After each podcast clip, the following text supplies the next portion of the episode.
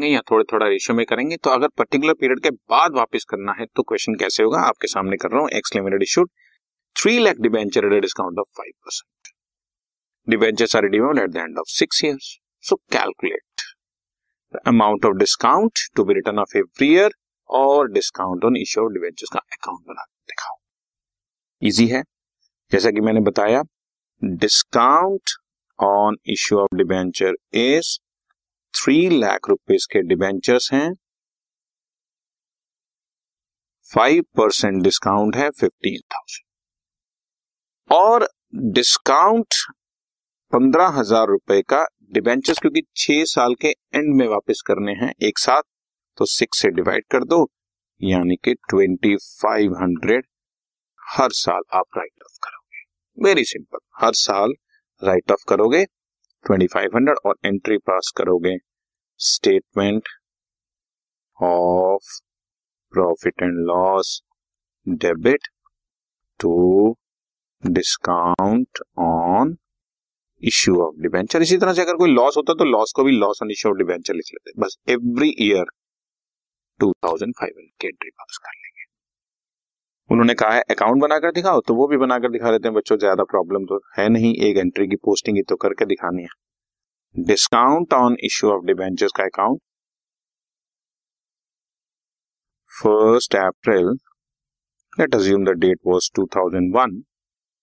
सो जब हमने debenture issue किए होंगे तो एंट्री होगी bank account debit to debenture application allotment and then debenture application and allotment debit, discount on issue of debenture debit to percentage debenture, discount debit to percentage debenture.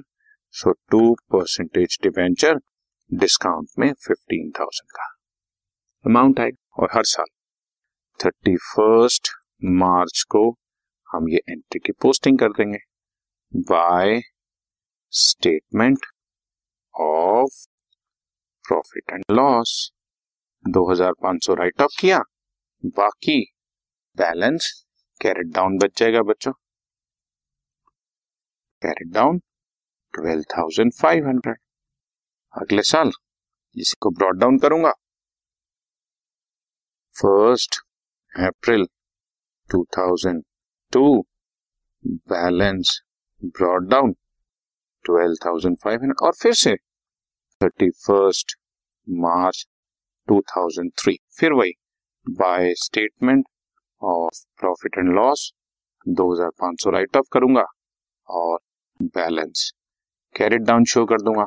अब balance बचेगा 10,000 और इस तरह से हर साल 2,500 में राइट ऑफ करता रहूंगा।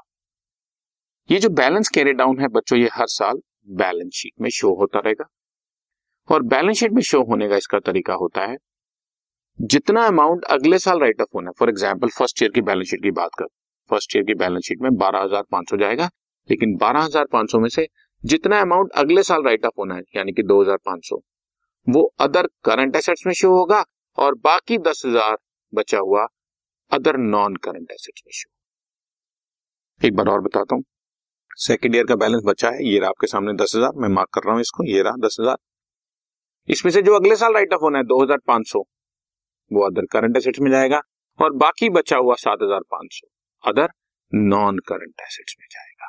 सो इस तरह से जो अगले साल वाला अमाउंट होता है अदर करंट एसेट्स में, बाकी बचा हुआ amount other non current assets में डालते रहते हैं और बाकी राइट ऑफ कैसे करते हैं वो आपके सामने मैंने डिस्काउंट का या लॉस का भी अकाउंट बोले तो इसी तरह से बनाना है। गॉट इट बच्चों, सिंपल। इसमें बेसिक हमने काम किया अकाउंट बनाने के साथ साथ कि हर साल कितना अमाउंट राइट ऑफ करना है। उसके लिए हमने सिंपल जितना भी डिस्काउंट था ये 15,000 उसको नंबर ऑफ ईयर 6 से डिवाइड कर दिया तो हर साल का अमाउंट आ गया। हर साल 2,500 रुपए राइट ऑफ करने हैं, राइट ऑफ करते जाएंगे, मतलब ऐसे केस में amount every year will remain the same, same amount write off होगा। Okay, this podcast is brought to you by hub hopper and Shiksha अभियान।